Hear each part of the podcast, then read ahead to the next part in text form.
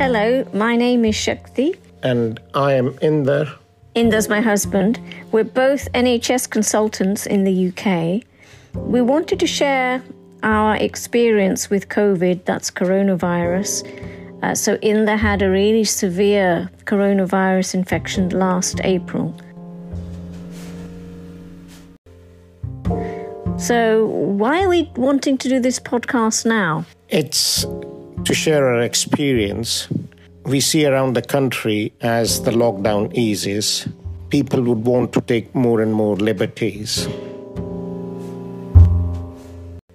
So, just in a series of short podcasts, we're going to describe what happened, what symptoms were were there when when Inder first got COVID, then what happened in the following weeks when he actually got better initially then, how he ended up in ITU and what happened there. Uh, then, we'll talk about the recovery phase and uh, in the rehabilitation ward.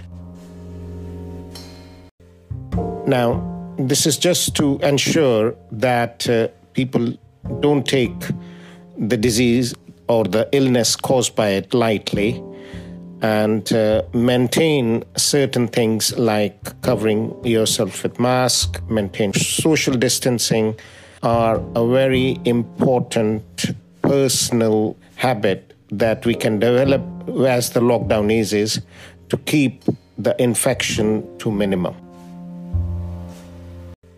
And really, what we've learned along the way. And again, just to say that we really feel it's important to share our experience because everybody's perception of how serious COVID 19 can be seems to be quite variable. And, that, you know, there's a lot of information out on, on WhatsApp uh, and discussion about whether uh, we should be having vaccinations or not.